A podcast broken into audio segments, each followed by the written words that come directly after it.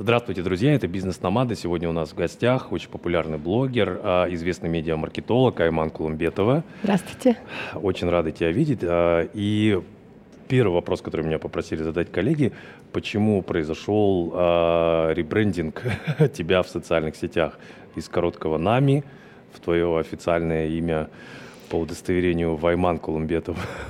Да, но не только ребрендинг по имени, но и новый аккаунт. Да.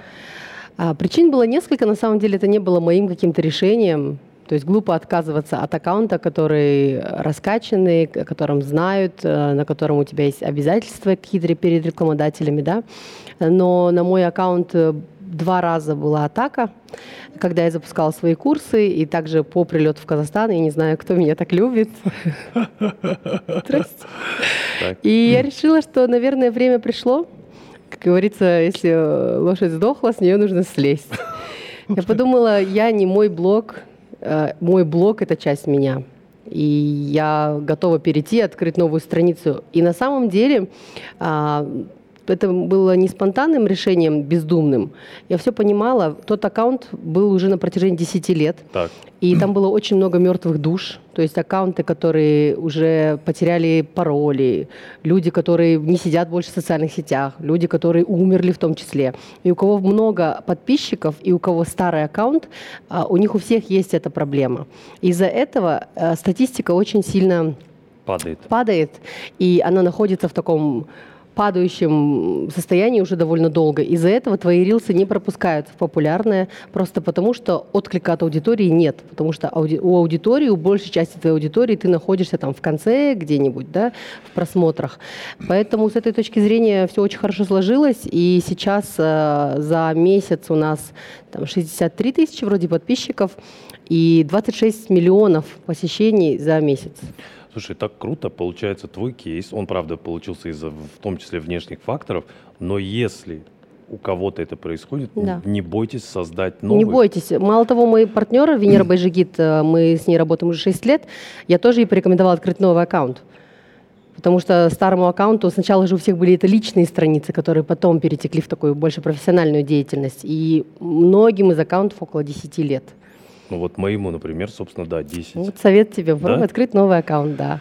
Вау. Новый аккаунт, где будет конкретные, например, все твои нарезки с рилсов, вот с программ. Да. И эти рилсы будут попадать в популярные. У меня сейчас нет ни одного рилса, который не попадает в популярные. Если мы сравним чисто статистически, я, кстати, могу выслать вам, чтобы вы вставили, да? Да. То рилсы на старом аккаунте видели только мои подписчики. И то не все, там где-то 50% максимум набиралось. И 2 раза за всю историю того, как появился Reels, меня упускало популярное. Теперь каждый ролик выходит популярный, и меня видит не моя целевая аудитория. Конечно, там тоже есть свои нюансы в этих алгоритмах Инстаграма. Рилсы, которые набирают от полумиллиона и выше, там совсем не моя аудитория. И я бы хотела, чтобы мои рилсы набирали 300-400 тысяч, это вот идеально. В какой момент за, давай, 10 лет возьмем отрезок, блог стал бизнесом? Когда я начала с него зарабатывать деньги, это 4 года. Так. 4 года назад. То есть свою профессиональную деятельность именно как блогера я начала 7 лет назад, но первые 3 года я практически не зарабатывала на блоге и делала это специально. То есть не зарабатывала ни в виде кэша, ни в виде бартера. Я отказывалась от всех бартерных историй, потому что я как медиамаркетолог понимала, что все это остается в истории, и что лояльность аудитории выстраивается не за один день, и что они должны, всем рекомендациям, которые они следуют от тебя, они не должны быть в них разочарованы, во-первых. Во-вторых, они не должны быть запутаны. То есть, когда блогер сначала рекламирует одно, что сегодня это самая лучшая вода, завтра это самая лучшая вода, послезавтра третий бренд, то фокус аудитории, он рассеивается, и в итоге страдает как выхлоп от рекламы, в долгосрочную это всегда будет поражение. Поэтому первые 3 года я не занималась именно продажей рекламы. У нас были какие-то разовые, выходили акции с Гербер. Ну, то есть, если это были бренды, конечно, я выпускала. Но салоны красоты, наращивание ресниц, косметология и так далее и тому подобное я не брала. Суши, помнишь, всем предлагали суши в начале? Ни разу, кстати, у меня не было рекламы, слушай. Реклама за еду, да. Реклама за еду. Ну и когда я начала зарабатывать, то есть у меня сразу был высокий ценник. Сразу высокий ценник, и я ориентировалась на то, сколько при таком же количестве аудиторий зарабатывают мужчины-блогеры. И на самом деле немногие об этом знают, ту работу, которую я проделала для всех женщин в нашей сфере, это что я добилась равных гонораров и для мужчин, и для женщин. Потому что бренды не были готовы платить женщинам столько, сколько они платили Иликбаеву, Бейбиту Алибекову, и на тот момент там еще у нас был Фантастик, да? Рашев и Хайрат. И я говорила тогда, я не смогу возбрать. И в какой-то момент... Ну, потому что бренды хотели, и не осталось у них выбора. Очень классный кейс, за него тебе отдельное большое спасибо. Тебе кто-то в офлайне говорил спасибо нами, благодаря тебе. Я не думаю просто, что кто-то об этом вообще знает, потому что я об этом никогда никому не говорила. И, естественно, в моменте ты отказываешься от заработка. Ты откажешься от заработка, который никогда не бывает лишним.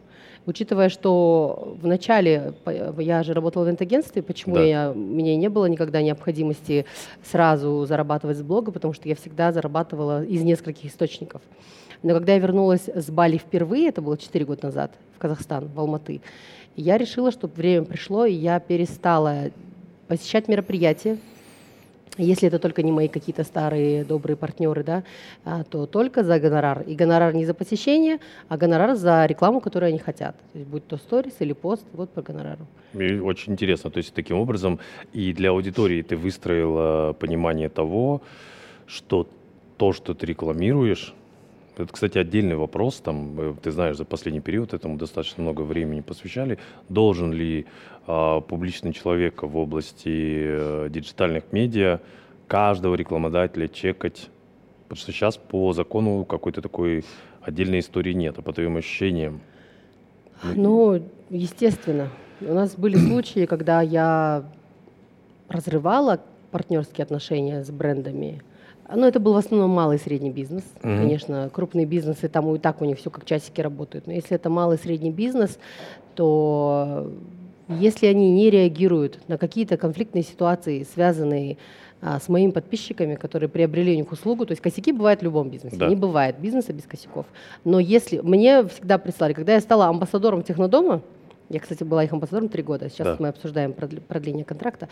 Я знала все, что происходит в колл-центре, я знала все, что происходит на кассах, я знала, что происходит с их бонусной системой, как там кому-то бонусы начислили, не начислили. Хотя я работаю только с маркетинговым отделом, но в этом плане я люблю своих партнеров, и с кем я долго работаю, они все такие. Неважно, это будь то маркетолог Гаухар, например, Технодом. Да, я звоню и с вопросами от моего подписчика, который мне прислал вот такую историю, что у него не перекинулись бонусы, из-за этого он не смог купить себе ноутбук, и теперь вот он просит меня помочь в этом разобраться. Какая-то система была, ошибка в системе была. Угу. И Гаухар поднимает эти отделы, они это решают. То есть я считаю, что отношение к тому, что ты рекламируешь, должно быть именно таким. Понятно, что ты не можешь разбираться во всем, но ты же с кем-то контактируешь из бренда, и с ним ты должен решать вопрос. Если этот человек не готов, если они игнорируют по факту проблемы их клиентов, которых ты привел, да. Тогда ты делаешь выбор больше не работать с этим партнером, потому что ты теряешь лояльность. И в долгосрочную это сыграет тебе в минус. Да, ты не потеряешь этого партнера, но в дальнейшем ты потеряешь аудиторию, которая была готова покупать и покупала, но потом перестала, потому что не чувствует себя в ней безопасности. Теперь тебе вопрос как профессионалу именно в диджитальных медиа. Мы когда открывали «Номады», мы сразу поняли, что, может быть, не сразу, но где-то через месяц-полтора, что мы не просто подкаст, мы все-таки выстраиваем медиа. Угу. Сейчас мы это прям закрепили и будем реализовывать. И поэтому история, что мы сразу на всех площадках, в нужных, да. На этих площадках, форматах, она, конечно, требует ежедневной большой работы. Не каждый... персональный, да, там блогер готов к такой работе, и дальше охватываем большее количество площадок. Но если говорить о личных блогах, которые, возможно, вырастут во что-то большее, можно ли думать о других площадках, кроме Инстаграма на старте? Вот твои личные ощущения? ТикТок, да, бесспорно. ТикТок обязательно. В ТикТоке сейчас вообще очень много, ну, если открыть мою новостную ленту в ТикТок, у меня все как раз-таки записи из подкастов, какие-то психологические тренинги, какие-то бизнес-тренинги. И вырванные из контекста пусть, но где идет основная мысль с титрами. И они очень хорошо сейчас заходят в ТикТоке. То есть если раньше ТикТок это было все только про танцы и челленджи, то сейчас это совершенно другая история. А как твой ТикТок себя ощущает? Я не веду ТикТок. Не хочешь, не будешь. Я вообще не распыляюсь. То есть за все эти годы мне YouTube предлагали, почему вы не сделаете программу на YouTube, почему вы не сделаете вот это, 5-10. Так как я работаю одна, у меня нет команды. У меня нет копирайтера, у меня нет СММщика, у меня нет визуального контент-мейкера, у меня нет никого, даже видеографа нет, который за мной бы ходил. Поэтому чисто физически я думаю, что у меня нет времени этим заниматься. Мне бы это освоить, потому что я читаю все сообщения. Это же разбор дайректа, и это не только та работа, которую видно выставить контент. То есть все переговоры с подрядчиками, все переговоры с партнерами, прописывание сценариев рекламных постов, утверждение, закрывающие документы, то есть с бухгалтером, с юристом. То есть мне нужно быть постоянно на связи, и просто мне физически не хватает на другие площадки. А как ты видишь дальше? Я дальше не смотрю, я фокусируюсь на том, что есть сейчас. Ой, как интересно. Я фокусируюсь на том, что есть сейчас, и я знаю, что когда ты живешь в доверии к себе, да, но оно тоже не на пустом месте выражается. Я работаю с 14 лет, и я прекрасно понимаю, что я занимаюсь тем, что мне нравится. И я всю жизнь занималась тем, что мне нравится, и это были абсолютно разные сферы. Это был ресторанный бизнес, это была интернет-коммерция, это была ивентика. Сейчас это блогинг и социальные сети. И как только я из этого почувствую, что выросла, что захочу большего, что уперлась в какой-то потолок финансовый или, в принципе, да, закрыла все свои какие-то амбиции, я буду переходить во что-то новое, и она будет трансформироваться. Но одно идет из другого. И каждая моя деятельность, которой я занималась, она в итоге помогает мне. То есть сейчас в Инстаграме мне помогает даже то, что я работала в ресторане в свое время официанткой. Так. Поэтому... Очень круто. Почему? Почему помогает? Да. Потому что ты умеешь общаться с людьми. Ты умеешь разбирать кейсы. У официантов же очень непростая работа. Потому что я понимаю психологию людей. Да. И социальные сети на самом деле ничем не отличаются от реальной жизни. То есть раньше мы считали, что есть мир настоящий, мир, где мы живем, и есть онлайн-мир, который как будто бы не настоящий. И все, что ты там делаешь, ты себе сам прощаешь, потому что это же в сети, это же не считается. Именно поэтому в социальных сетях так много негатива, так много желчи, потому что эти люди, которые пишут то, что они пишут в сетях, они никогда так себя не ведут в реальной жизни. Да. Но это большое заблуждение. Я хочу всем людям, которые поймают сейчас себя на мысли, что они ведут себя не очень красиво в социальных сетях, это уже не часть их. Это уже большая часть их личности, потому что в сети они проводят большую часть своей жизни, большую часть суток. И где тогда понять, когда ты настоящий, а когда ты уже как будто бы играешься в плохого человека? Слушай, это такой важный кейс, ты периодически этому уделяешь внимание, спасибо тебе большое, это видно по стори. Если говорить о твоих рекомендациях для... Возможно, первые, я предполагаю, но все-таки не лишним будет поэтому пройтись. О бизнес, о предпринимателях, о фаундерах стартапов, о тех, кто, может быть, только хочет что-то делать. И вот сейчас ты, собственно, уже ответил. Ты не можешь не присутствовать онлайн. Не можешь не присутствовать. Давай это разберем и поясним людям подробно. Давай начнем с того, почему люди не хотят там присутствовать. Так. То есть у большинства бизнесменов проблема, что я не хочу, как вот эти блогеры, там везде ходить с телефоном, я не хочу, там, как вот этот, там, прыгать, бегать, танцевать. Я вообще серьезный человек, я бизнесмен. Я не хочу показывать свою личную жизнь, я вообще не хочу говорить, мне не нравится, как я выгляжу на камеру. И это проблема большинства. Когда ты даешь задачу человеку или человек дает задачу себе сам, он в первую очередь думает о том, почему это не надо делать. Я предлагаю поменять фокус внимания и подумать, зачем мне это надо делать. Так. И отсюда понять, что мне не нужно делать это как кто-то другой. Вы же не строите бизнес, как все бизнесмены, которых вы знаете. Вы строите его так, как можете вы. То же самое, то есть не нужно строить личный бренд. Это не популярное мнение, которого я придерживаюсь как медиамаркетолог, и которое идет вразрез со всем, чему учит инфобизнес. Это хорошо. Где все учат строить личный бренд, где все учат создавать личный бренд. Мы и есть личный бренд. То есть Серик Акишев, который в жизни, это и есть личный бренд. Так. Нет соцсетей. Все равно у тебя есть личный бренд среди людей, которые тебя знают и которые имеют о тебе какое-то мнение, которое было выстроено благодаря твоему поведению, благодаря тому, как ты одеваешься, как ты разговариваешь и что ты в своей жизни делаешь. Именно на этом мнении построен их кредит доверия к тебе. Все то же самое ты делаешь в социальных сетях. То есть ты же выбираешь модель поведения в жизни. Ты же не ведешь себя как кто-то другой, ты ведешь себя так, как выгодно тебе.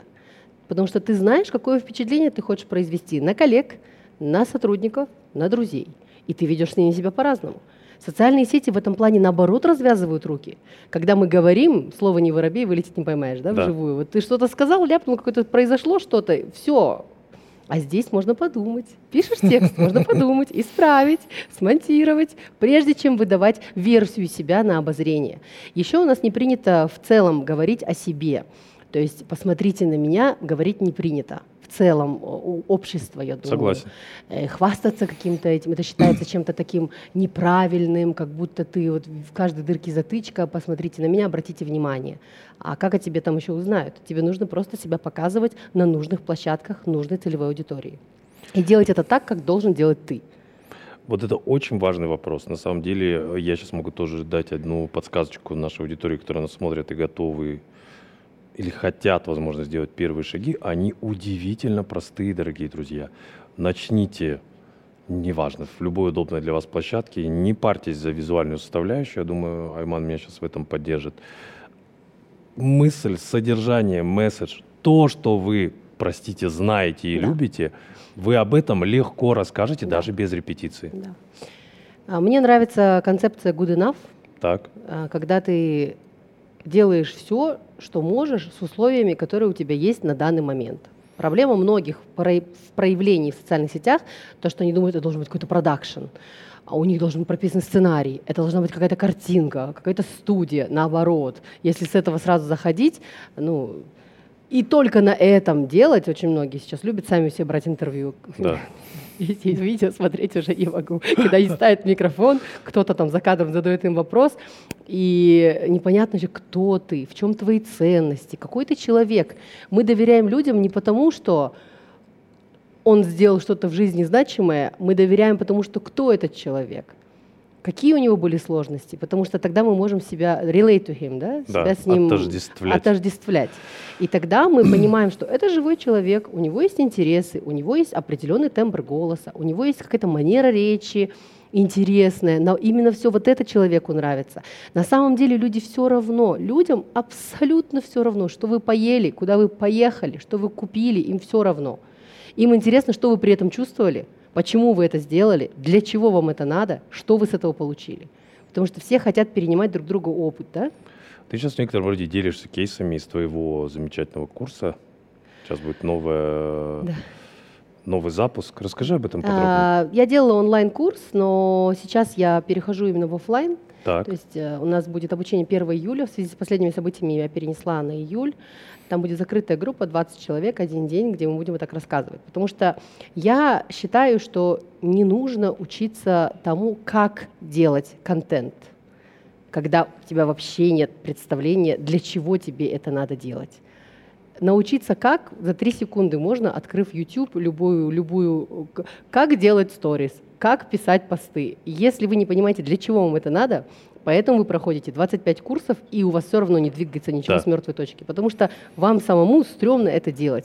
Потому что вы увидели, как делают другие, пытаетесь делать так же, вам это не нравится, у вас идет внутреннее сопротивление, потому что вы смотрите, и вам не нравится. Вы видите, что это не вы, что у вас есть какая-то там фальшь, где желание понравиться, желание выдать желаемое за действительное, да?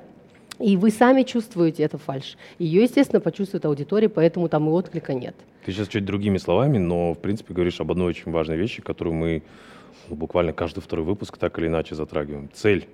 Целеполагание. Да. И важная ремарка, кстати, по поводу цели. Почему-то принято считать, что это какая-то быстро реализуемая концепция. Нет.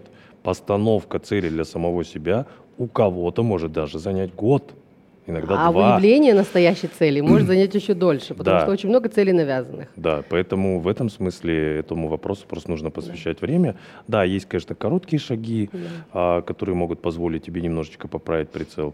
Ну, на самом деле, очень, казалось бы, простой вопрос. А что ты хочешь-то? А что ты хочешь, для чего ты и кто ты? Да. Потому что на вопрос, кто ты, никто не может ответить. Да. Вот я предлагаю в комментариях нашей аудитории ответить на вопрос, кто ты. Очень легкий вопрос. Все говорят, я мама, я называют имя, или я там, и профессия. Это не вы. Это ваша деятельность, это ваше тело, это ваше имя. А кто вы? Вот в чем ваша суть? А дай подсказку, а кто ты? А на эти вопросы нельзя отвечать. Если ты знаешь, кто ты, ты не должен об этом говорить, потому что этой информацией можно легко воспользоваться. Например, если ты спросишь меня, вот кто-то, я скажу, я в безопасное место, рядом со мной люди чувствуют себя в безопасности, например. Да. И ты такой, значит, ей можно манипулировать. Сейчас я придам ей внутренние ценности, поглажу ее эго, сделаю так, чтобы она почувствовала, что должна меня защищать, спасать, все. Теперь я могу этим человеком манипулировать в любых целях, в целях бизнеса, в целях личных и так далее и тому подобное. Я знаю, кто я, и на самом деле вопрос на этот ответ я искала долго. Потому что когда я услышала впервые, что мы — это не наше имя, мы — это не наше тело, и мы — это не наш род деятельности, я такая, боже, а кто мы? Наверное, мы — это душа. Это очень такое общее понятие. Дальше что ты с этой информацией будешь делать? А для чего нужно понять, кто ты? Потому что тогда ты поймешь, кто твоя аудитория. Потому что аудитория прямо пропорционально зеркалит тебя. И это будет аудитория с похожими ценностями, с похожим лайфстайлом, либо которые стремятся к такому лайфстайлу, которые хотят быть как Серик Акишев, думать как Серик Акишев. Так. А тебе сначала надо понять, а как я думаю, а кто я? Тогда ты поймешь, что им нужно. И тогда ты поймешь, что ты можешь там быть собой, потому что им другой не нужен. Они ищут себе подобных. Мы всегда ищем себе подобных. Мы всегда... Вот те же правила, которые в обычной жизни, реальной, я в кавычках говорю, да, потому что сейчас уже непонятно, где реальная, где нереальная жизнь. Особенно это уже часть нашей жизни. Особенно если там о людях, которым сейчас 20 лет, так они вообще да, они абсолютно. В офлайне они не коммуницируют, они даже не разговаривают особо. Они интроверты, да, им проще в сетях себя выражать. И поэтому same rules apply, те же самые правила, ребят, ничего нового. Это просто еще один из видов матрицы. Коммуникации. Матрицы и коммуникации, в которой мы живем. Все, ничего нового, те же правила. Будь хорошим человеком, уважай себя, отвечай за свои слова, за свои поступки, делай это в своем стиле. То есть понятно, что визуал — это не самая главная часть, и не нужно стремиться, чтобы лента была вылизанная. Но это должно быть приятно глазу, так же вот мы с тобой сидим. Это же нормально, да. Как приятно глазу, чистенько, опрятненько. Вот и контент должен быть чистенький, опрятненький, речь внятная, мысль связанная. Другое дело, если вы не умеете говорить, потому что вы не умеете мыслить, тогда прежде чем делать контент, можно научиться это сначала делать. Книжки почитать, статьи какие-то почитать. Не как стать популярным в Инстаграме, а как развить критическое мышление, причинно-следственные связи, для чего вообще это нужно. Просто Google. На самом деле в Гугле столько ответов, и в университете, по крайней мере у меня, я думаю, что сейчас уже и в наших, наверное, университетах этому обучают, как правильно гуглить. То есть этот скилл, который нужен, да, и который облегчает жизнь. Все думают, что в Гугле нужно смотреть, как куда проехать, как называется там какая-то песня. На самом деле там можно найти вообще все. Абсолютно. Я обожаю время, в котором мы живем. И когда меня спрашивают, Айман, откуда вы все это знаете? А как вы все знаете? Я говорю, ребята, почему вы не знаете? У меня такой вопрос. Это же один клик. Совершенно верно. И еще такой лайфхак дам для всех, кто... Теперь понял, так, я хочу себя изучить, я хочу себя понять, кто я. Как это сделать легко? С помощью тех же социальных сетей, которыми вы все пользуетесь. Если вы сидите в Reels или в TikTok достаточно частое время, много посвящаете этому, открываете свою ленту Reels и честно, без привязки к себе, смотрите на то, что там есть. И если ваша новостная лента, алгоритм — это очень умная система, и она показывает все, что тебе интересно. И когда ты смотришь это уже не предвзято, не вовлекаясь в контент, а как бы наблюдая за ним, ты видишь, выпишите, какие там у вас рубрики. Если у вас рубрики, где люди, знаешь, есть такие видео, где люди едут на велосипедах, падают, им больно. Если у вас вот такие рубрики, если у вас там голые тёлки, сумки, деньги, шмотки, то тогда нужно понять, из чего вы состоите. Это прямое зеркало. Это зеркало всех ваших интересов и тому, чем вы наполнены. И на самом деле это такое кощунство тратить самый дорогой ресурс, свое время, на просмотр такого контента. Выстроите свою ленту таким образом, чтобы каждый рилс, который попадается вам, каждый TikTok, он вас чему-то новому обучал. Потому что очень много профессионалов сейчас в социальных сетях, которые дают очень короткие, сжатые в минутный формат, глубокие мысли. Понятно, что вы эту мысль не можете понять сразу. Вы понимаете общую концепцию. Потом вы берете слова, которые непонятны, открываете Google или вы заходите уже точечно и ищете книгу под эту мысль, а не наоборот. Да. Нам на самом деле очень упростили жизнь. Раньше нужно было прочитать 100 книг, чтобы вынести 10 мыслей. Сейчас ты ищешь 10 мыслей из коротких минутных роликов и под них ищешь уже как конкретные книги. Есть еще там сервисы, их не так много, summary-сервисы, где они дают выжимку на типа 12 страниц из каких-то серьезных книг в отсутствии времени. Это тоже классный результат. Конкретные сервисы рекламировать не буду, сами загуглите. Как мы сейчас сказали, это классный инструмент. Давай поговорим об очень важной составляющей бизнес-номадства. Страны, которые на тебя произвели даже не впечатление, а поспособствовали где-то трансформации, где-то пониманию каких-то вещей, страны, культуры. Ну, кроме Индонезии. Я 18 лет уехала в Малайзию. Так. И эта страна на меня очень сильно повлияла, и я поняла, что ты там все равно всегда будешь чужой. То есть я поняла, что в таких странах у тебя есть потолок. То есть даже если ты очень узкопрофильный специалист, ты всегда иностранец. Ты никогда не можешь получить там гражданство, ты никогда не защищен. И да, если убьют иностранца и убьют малайца, совершенно разное наказание будет у убийцы. То есть даже ценность твоей жизни, она другая. И это дало мне очень большое понимание, что, ну и связь какую-то со своей родиной, наверное.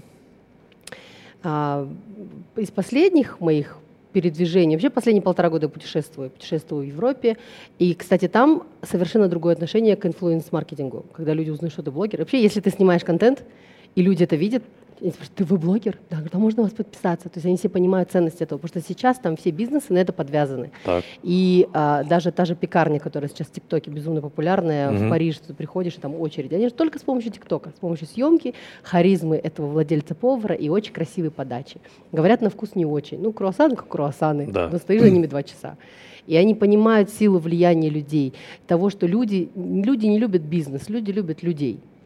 И когда ты показываешь себя, когда ты показываешь свой характер, потому что у нас еще привыкли, что бизнесмены такой-то, ну, у нас такое есть, какая-то неприступная гора, такой пиджак, или даже если не пиджак, но очень серьезный, у него какие-то процессы, сложности, потому что у нас многие бизнесмены тащат все процессы на себе. Да. Большинство процессов на себе, это же в других странах все делегировано уже на самом деле.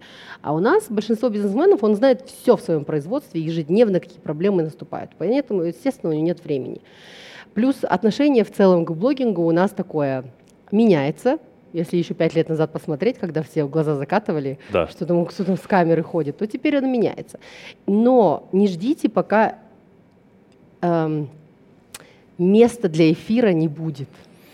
Делайте это сейчас. Да. То есть оно еще есть, его еще много. У нас очень много крутых бизнесменов. Все партнеры, с которыми работала я, будь то Асель, владелица Lulu, будь то Венера, все, с кем я работала, моя цель, чтобы им не нужна была реклама у блогеров, чтобы они не покупали рекламу блогеров, чтобы они сами были лицом своего бренда и голосом, к которому аудитория может обратиться, когда они встречаются с какой-то проблемой, связанной с их клиентским сервисом или с их продуктом. И тогда тебе не нужно будет трястись над своими сотрудниками, тебе аудитория будет показывать все, что происходит, все твои слабые точки, все твои сильные. И это будет как раз тебя больше и больше вдохновлять. Не хочешь рассказывать про личную жизнь? Не рассказывай. Это ты решаешь, что кому показывать и какой уровень доступа давать к себе. И от тебя никто не требует же в жизни, вот давай, Серик, расскажи мне все, что ты делаешь. Естественно, нет. Почему ты должен мне это рассказывать? То же самое идет в социальных сетях, и только вы выбираете, что транслировать. И когда у вас, то есть, четкая цель, вы понимаете, какой стратегии придерживаться.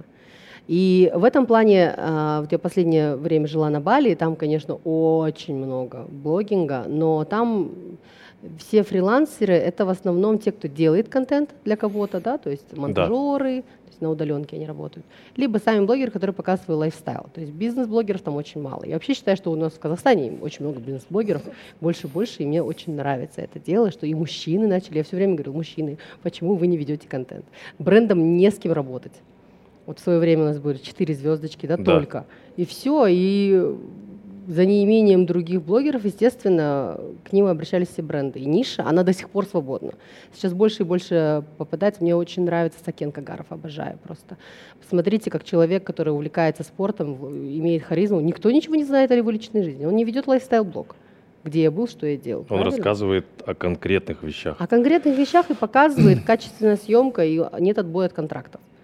И уже для него я вижу много вариантов коллаборации, когда ему надоест, например, или по состоянию здоровья, у него недавно травма, да, сильная была при съемках, когда ему не захочется больше заниматься блогингом, но он может сделать такие крутые коллаборации, которые будут кормить его очень много лет.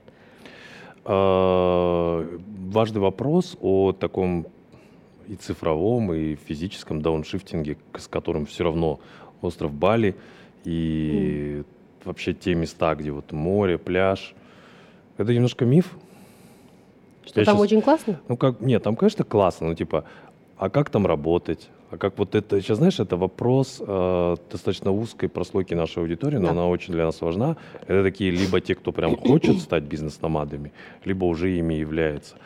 Когда ты действительно много ездишь, но не просто в отпуск. Да. Узнаешь страну, узнаешь культуру, что-то новое для себя. Может быть, как ты это реализуешь потом у себя на родине. Или там ищешь какие-то возможности. Вот я об этой части, не только о море. Да. На самом деле я переехала на Бали без обратного билета, не знаю, насколько я туда поеду и чем я там буду заниматься, прекрасно понимая, что я потеряю действующие контракты, потому что для наших рекламодателей важно, чтобы ты был в стране, чтобы ты приезжал к ним, я бы это все прекрасно понимала. Но, как я уже говорила, вера в себя в том плане, что я знаю, что мой язык меня до Киева доведет, я нигде без работы не останусь, это первое. Второе, я не боюсь работы. Я считаю, что люди, которые работы не боятся, неважно, в какую страну они поедут, другие считывают сразу в тебе твой внутренний авторитет, твой внутренний масштаб личности и то, на что ты способен по ходу даже одного разговора. Поэтому будь то Бали, будь то Европа, то есть выбирать, понятно, что из ресурсов, которые у вас есть сейчас, куда вы можете поехать и насколько. На Бали работать нельзя. То есть лететь туда и работать там, это просто противозаконно, вас сразу же депортируют. Если вы там собираетесь как-то работать, то вас депортируют мгновенно. Если вы работаете онлайн из дома, то да. Но если вы оказываете какие-то услуги, делаете съемки или оказываете какие-то офлайн-услуги, которые можно отследить, вас депортируют мгновенно. Поэтому я не советую никому так делать. Без рабочих виз. Без рабочих виз, работать, да. Надо уважать законы страны, в которую вы едете. И прежде чем ехать куда-то, нужно попробовать реализоваться там, где ты сейчас есть. То есть, чтобы получить какие-то навыки. Потому что вы всегда везде берете с собой одного человека, себя. Вы не становитесь другим человеком при переезде в другую страну. Да. Вы остаетесь с теми же навыками, с тем же мировоззрением, с той же готовностью быть открытым миру и брать, жадно впитывать всю эту информацию. Если вы здесь ее жадно не впитываете, думаете, что вы самый умный, и вас такого не ценит, и вам ничего не надо, вы с тем же набором внутренних качеств переезжайте на Бали. И умение зарабатывать деньги, на самом деле, это очень легкий навык. Потому что если относиться к деньгам как инструменту для того, чтобы жить так, как хочешь, а не как цели конечной, тогда ты понимаешь, что так, а какая моя цель, сколько мне для этого надо денег, что я умею, где я могу это заработать. То есть у тебя выстраивается стратегия, а не просто я мечтаю быть богатым и жить на Бали. Если ты просто мечтаешь быть богатым и жить на Бали, то очень сложно себе маршрут построить, именно дорожную карту, какой-то mind map сделать, потому что это все очень абстрактно. Очень насыщенная с точки зрения хаков, каких-то хинтов и прочих реальных вещей от Айман Кулумбетовой сегодня. Завершить я хотел бы следующим. Но это, правда, тоже такой немножко совет. Да. Потому что я сам сейчас в поиске этого нахожусь при большом объеме мультитаскинговых совершенно вещей. Тяжело. И ты такая же, я знаю. И мы еще с тобой такие в хорошем смысле этого слова экстраверты. Но именно поэтому я знаю, что... силы в этом смысле, они тоже не бесконечны. Да. Вот как ты их пополняешь, как ты перезаряжаешься? На самом деле, я только кажусь экстравертом. Я не выхожу из дома вообще. Я сегодня впервые вышла с дома с пикника. 3 дня с квартиры. Я не выхожу с квартиры. Без надобности я не выхожу. Я мало общаюсь с людьми. Я понимаю, на чем сейчас мой фокус. У меня не так много лет активной физической силы, энергии осталось. Ну, то есть еще 10 лет, и ты в таком темпе уже работать не захочешь просто даже если можешь.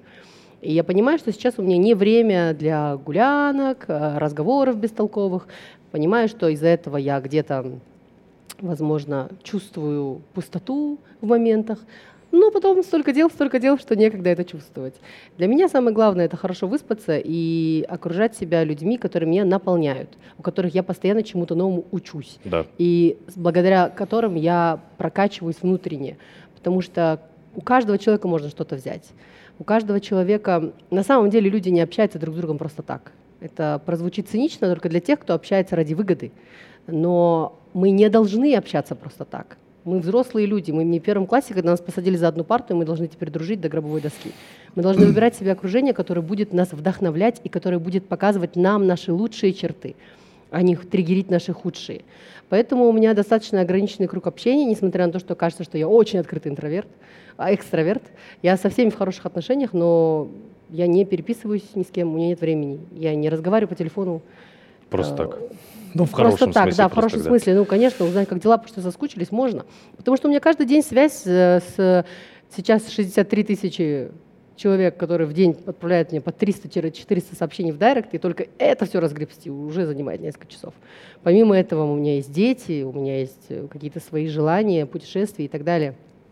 Поэтому я хочу всем, наверное, сказать, чтобы быть наполненным, вы должны понять, что вас наполняет и куда вы сливаете энергию.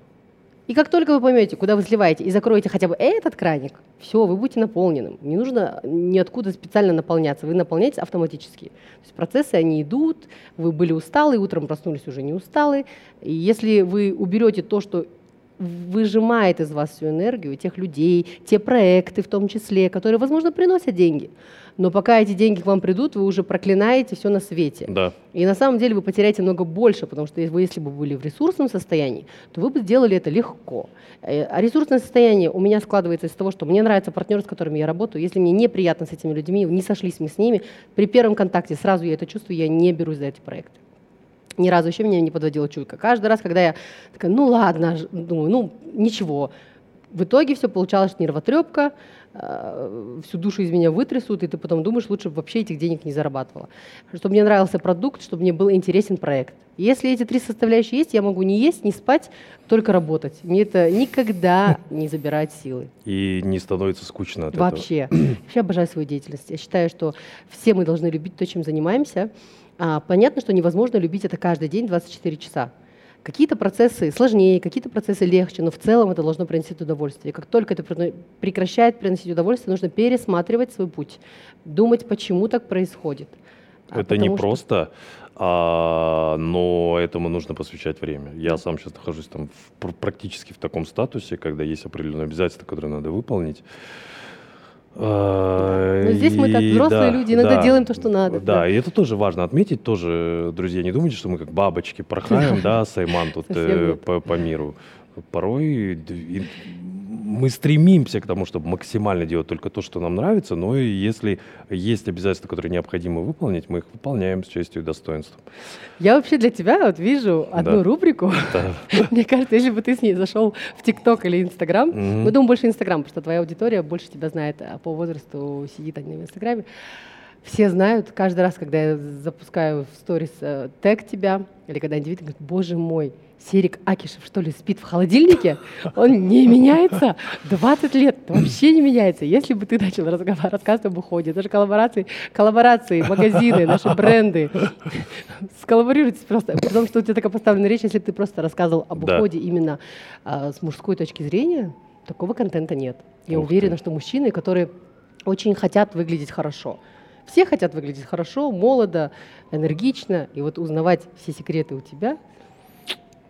Спасибо. Это же не обязательно только уход, это же и внутреннее состояние, это же и то, о чем ты думаешь, чистота мысли. Если ты бы делился вот этим контентом, как так выглядеть и быть таким, какой ты есть, несмотря на всю сложность работы, которую ты ведешь. Да. То есть это же съемки, это очень сложный процесс. Окей. Поэтому. Спасибо тебе большое. Мне было бы очень интересно. Я попробую. Я следила. Да, хорошо. Дай недельку, я начну. Кстати, важная ремарка в завершении. Вот это сейчас прям ярчайший пример, то, что, о чем сегодня мы говорили с Айман. И до этого в других выпусках. Придумали, нравится, не откладывайте реализацию. Делать сразу, хоть что-нибудь. Да. Лучше сделать какой-то шаг, чем не сделать вообще никакой.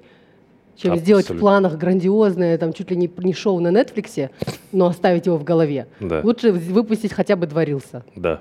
Уже что-то.